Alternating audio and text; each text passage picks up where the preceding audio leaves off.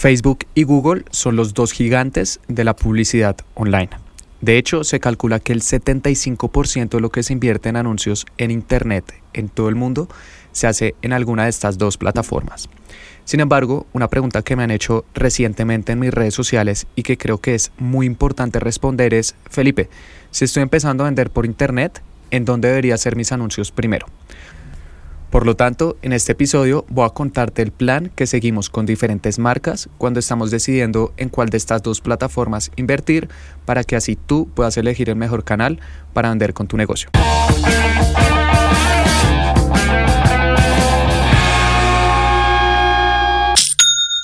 Hola, mi nombre es Felipe, bienvenido a Aprende y Vende. El objetivo de este podcast es compartir contigo cada semana, puntualmente los jueves, cuáles son las diferentes estrategias que funcionan a la hora de vender con anuncios de Facebook e Instagram. Y hoy quiero responder una pregunta muy importante y es, Felipe, quiero empezar a vender por internet, tengo un presupuesto, pero he visto que hay personas que dicen que es mejor Facebook, hay personas que dicen que es mejor Google. ¿En cuál de estas dos debería estar? Creo que es una excelente pregunta y que además cuando yo empecé a vender por internet también me confundió un poco. Lo primero que quiero aclarar es que ambas plataformas son perfectamente compatibles. De hecho, te recomiendo que aproveches ambas, ya que cada una tiene usuarios diferentes y entre más personas vean tus anuncios, obviamente, si son calificadas, más clientes vas a generar. Si bien este podcast habla principalmente de Facebook e Instagram, Google también lo utilizo en mi día a día con diferentes empresas. Por ejemplo, con una que vende comida mexicana muy rica. De hecho, el mes pasado, es decir, en noviembre del 2020, porque este episodio lo estoy grabando en diciembre, en Facebook e Instagram invertimos 30.700 dólares, mientras que en Google invertimos 15.900. Por otro lado, con una empresa que vende unas máquinas especiales para licuar y a partir de ahí las personas pueden hacer batidos, infusiones, etc. En Facebook e Instagram el mes pasado invertimos 211 mil dólares, mientras que en Google invertimos 82 mil. Y con ambos clientes sabemos que si estamos tanto en Facebook como en Google vamos a llegarle a personas diferentes y por lo tanto vamos a hacer crecer aún más las empresas. Por lo tanto, lo primero que quiero aclarar es que idealmente aprovecha ambas ya que se complementan perfectamente. Sin embargo, si estás empezando, te recomiendo que utilices una estrategia un poco diferente y es que en vez de intentar estar en ambas, estés en una sola. ¿Por qué, Felipe? He tenido casos de empresas con las cuales he trabajado o he asesorado en las cuales les pregunto, ¿cuánto inviertes en Facebook? 15 dólares. Y en Google, 15 dólares. ¿Qué pasa con esto? Que tienen un presupuesto muy bajo para cada plataforma, por lo cual no pueden hacer las diferentes pruebas no alimentan los anuncios con la suficiente información porque entre más inviertas, más información le das a cada anuncio y por lo tanto te puede dar mejores resultados y digamos que los resultados que obtienen son marginales comparados a los que podrían generar si estuvieran invirtiendo su presupuesto en un solo canal. Digamos que no tiene el, presupuesto suficiente para estar en ambos, así que el que mucho abarca, poco aprieta y terminan diluyendo su eh, dinero y también su tiempo. Así que si estás empezando y no tienes un presupuesto muy elevado, te recomiendo que mejor te enfoques en uno. Y ahí viene la siguiente pregunta. Felipe, ¿y en cuál de los dos nos deberíamos enfocar? En general, recomiendo el siguiente plan cuando estamos pensando en qué canales invertir alrededor de nuestros negocios. Primero, empieza con Facebook e Instagram por tres razones importantes. El primero es que en general es un poco más económico ya que los públicos son más grandes. Por ejemplo, una persona que busque puntualmente comprar zapatos en Google es una persona que si bien está calificada, tiene un número bajo, no son, no son muchos usuarios. Sin embargo, personas que sigan marcas de zapatos en Facebook e Instagram hay millones, por lo cual tenemos acceso a públicos más grandes y por lo tanto puede ser un poco más económico este canal. Si bien con ambos podemos invertir desde un dólar al día, en general Facebook e Instagram tienden a ser un poco más económicos que Google. Obviamente hay excepciones, pero es una tendencia que he visto luego de trabajar con empresas de diferentes industrias. El segundo punto es que, y esto es algo totalmente personal, siento que Facebook e Instagram son plataformas mucho menos técnicas y por lo tanto más fáciles de aprender a usar que Google. Por ejemplo, Facebook e Instagram, si bien pues tienen Facebook, Instagram, eh, Messenger o incluso Audience Network, que es una red de aplicaciones aliadas a Facebook donde podemos mostrar nuestros anuncios. Si quisiéramos estar en todas estas, simplemente vamos a ubicaciones a nivel conjunto de anuncios y le damos clic a ubicaciones automáticas. Si no estás muy familiarizado con estas, te recomiendo que escuches el episodio número 30 de este podcast, ya que ahí hablo en detalle en qué consisten estas distintas ubicaciones. Pero digamos que es muy sencillo estar en todas. Por otro lado, Google también tiene diferentes plataformas. Tiene la barra de búsqueda de Google, el Google tradicional. Tiene Google Shopping, cuando escribes, por ejemplo, comprar zapatos y ves fotos de zapatos dentro de Google. Tiene Google Display, que es la publicidad que ves como banners en diferentes revistas o periódicos y tiene YouTube, tiene varias y también tiene un muy buen alcance, pero ¿qué sucede? Que cada una de estas funciona de una manera muy distinta y tienes que crear campañas por separado para cada una. Digamos que aprender cómo funciona la barra de búsqueda de Google es diferente a YouTube o a Display o a Shopping, así que no es aprender una plataforma, sino realmente aprender cuatro. Y cuando estás empezando esto puede ser realmente confuso, a mí me pasó eh, bastante. Así que Facebook e Instagram tienen un alcance similar o incluso más alto y es más sencillo de aprender a usar. Otra vez, esto es algo totalmente personal, hay personas que dicen algo diferente, está bien, pero siento que es más sencillo además de que la plataforma es mucho más intuitiva. Siento que Google la hicieron como ingenieros que querían poner muchas funcionalidades, pero no precisamente la forma más organizada. Así que también se puede volver confuso cuando uno aprende a utilizarla. Obviamente uno con la práctica también le eh, coge el tiro, como decimos en Colombia, es decir, aprendes a usarla, pero sí tiene una curva de aprendizaje un poco más demorada. Así que Facebook e Instagram, por lo que he visto, son más económicas, más fáciles de usar y además tienen una ventaja importantísima y es que no necesitas un sitio web. La gran mayoría de emprendedores cuando empiezan a vender por internet no tienen y tampoco necesitan aún una página web. Así que, ¿qué recomiendo? Hacer anuncios de tráfico o de mensajes en Facebook e Instagram para enviar a las personas a WhatsApp, al chat de Instagram o incluso a Facebook Messenger si vendes en Estados Unidos, empieces a generar tus primeros clientes y una vez ya tengas demostrado el producto o servicio que tienes, ya estás generando un flujo constante de ventas y de clientes, puedes abrir un sitio web, ya sea que vendas productos o servicios y después puedes empezar a probar campañas, por ejemplo, de conversiones. Pero una ventaja importante de Facebook e Instagram es que no necesitas una página web, únicamente un WhatsApp o un Instagram y eso prácticamente todos tenemos. Por otro lado, en Google sí necesitas una página web. Así que siento que es en una etapa número dos, ya que abrir una página web implica pagarle a un desarrollador o tú también a utilizar una plataforma, ya sea Shopify, Wix, WordPress, pero es otra vez otra curva de aprendizaje y que si estás empezando no es necesario tener. Así que esas son tres ventajas importantes de Facebook e Instagram. Más económicos, más fáciles de usar y más accesibles por el tema de la página web. Y con Facebook e Instagram, en esa primera etapa, tenemos tres objetivos importantes.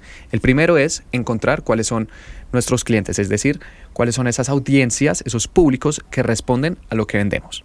El segundo es conseguir un flujo de ventas constante, no que vendas un día sí y otro no, sino que ya todos los días estés generando un número constante de clientes para así generarle ya una estabilidad y un crecimiento a tu negocio. Y el tercer objetivo importante en Facebook e Instagram es también alimentar nuestras audiencias. Esto lo haces cuando creas tu página web y mejor dicho ese mismo día te recomiendo que instales por favor el pixel de Facebook y Google Analytics para Google para que estas dos plataformas reciban información de quiénes visitan tu página web, quiénes agregan al carrito, quiénes te compran o, por ejemplo, si de servicios, quiénes llenan tu formulario y de esta manera, por ejemplo, cuando ya vayas a abrir Google tengas información base y de esta manera sea mucho más sencillo vender. Así que esa es la primera etapa, Facebook e Instagram. Una vez ya tienes todo esto que te comenté, tienes un flujo de clientes, estás generando ventas, ya sabes cuáles son los públicos que te compran y tienes información en tus diferentes públicos de remarketing, es un nombre técnico, esos públicos de seguimiento, puedes primero escalar en Facebook porque siempre lo más difícil es encontrar cuáles son los públicos que nos compran. Así que empiezas a escalar en Facebook y en un futuro voy a hablar sobre cómo hacer eso bien pero gradualmente puedes destinar una parte de tu presupuesto también a Google para capturar un tráfico que es más costoso, más pequeño, pero también bastante mm, calificado. Google, como te comenté, tiene diferentes plataformas, así que no es necesario que aprendas, mejor dicho, YouTube, Google, Shopping, Display, todas, sino que en general he visto que la barra de búsqueda de Google funciona bien para servicios y Google Shopping para productos. Así que puedes empezar con alguna de estas dos y después puedes abrir, por ejemplo, Display para mm, hacer principalmente remarketing a personas que ya han visitado tu página web. Esa he visto que no funciona muy bien con públicos fríos. Y después, al final, YouTube, ya que para hacer anuncios en YouTube necesitas videos un poco más elaborados. Así que digamos que lo importante es siempre ir abriendo y aprendiendo de un canal cómo funciona bien a fondo en vez de estar en todos al tiempo. Así que escala en Facebook, empieza a abrir gradualmente en Google con cada una de las plataformas que sea acorde a lo que vendas y así digamos que ya tienes una estrategia más amplia de marketing porque estás consiguiendo clientes en diferentes canales. Si tienes tanto Facebook como Google, créeme que puedes crecer muchísimo, eh, pero ahí no acaba todo. y es que en una tercera etapa recomiendo abrir canales de venta adicionales que incluso puede que sean más pequeños, pero nos pueden dar clientes adicionales, como por ejemplo TikTok, Snapchat, Twitter, Pinterest o LinkedIn. TikTok y Snapchat los recomiendo si tu público objetivo es muy joven, menor a 25 o 30 años.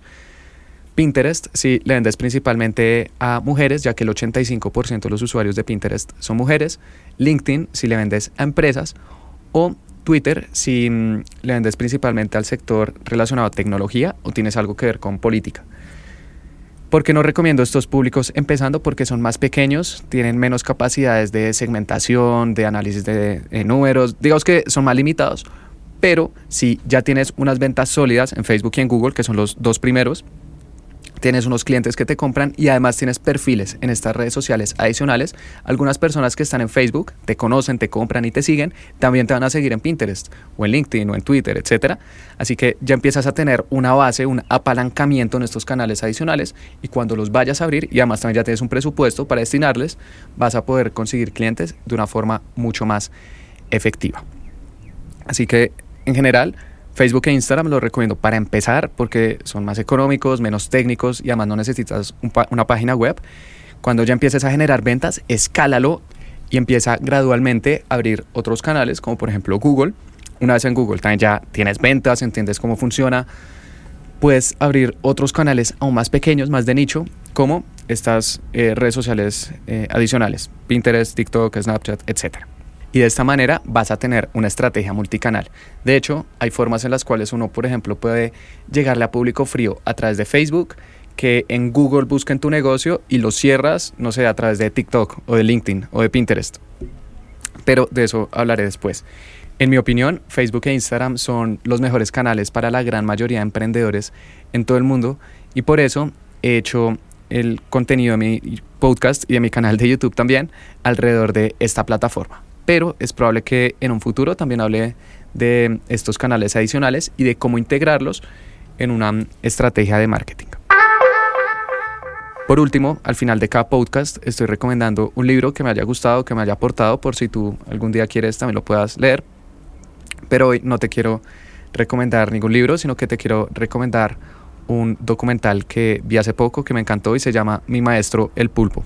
Está en Netflix y mm, nos cuenta la historia de un camarógrafo que estaba cansado de su trabajo. Tenía 40 años, llevaba trabajando, mejor dicho, 12 horas al día desde hace 20 años, tenía una familia, pero estaba totalmente quemado. Dijo, no, ya necesito un descanso, así que se fue a su pueblo natal, en Sudáfrica, a una casa frente a la playa, a descansar, a desconectarse de todo el mundo. Y empezó a bucear todos los días, porque es algo que él hacía de niño y le encantaba. Cuando estaba buceando un día, vio un pulpo y dijo, uy, qué interesante un pulpo, no se ven mucho. Y sintió una conexión especial con este animal, aunque obviamente se escondió el pulpo. Apenas lo vio, se metió entre las rocas y dijo, voy a venir todos los días a la misma hora a ver este pulpo para que él se vaya familiarizando conmigo y bueno, vamos a ver qué sucede. Así que todos los días empezó a ir a ver al pulpo, ya sabía eh, más o menos dónde quedaba su eh, lugar de reposo y dónde vivía. Y poco a poco el pulpo empezó a familiarizarse con él.